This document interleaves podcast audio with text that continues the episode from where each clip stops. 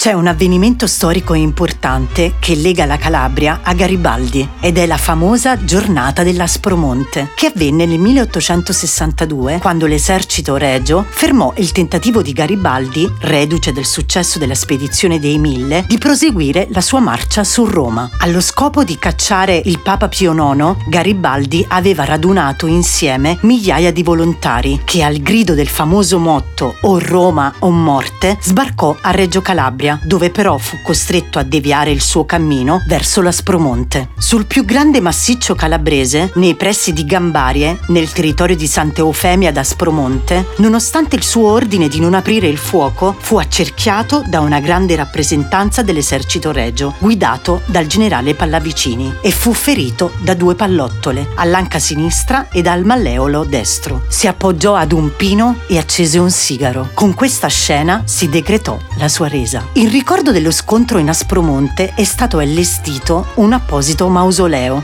L'albero in cui si appoggiò Garibaldi è coperto da un recinto. A pochi chilometri dal luogo dello scontro vi è il punto in cui vennero seppellite le giubbe rosse. In suo onore, a Reggio Calabria, fu eretta una statua di marmo che ancora oggi, con i suoi due metri di altezza, svetta sull'omonima piazza.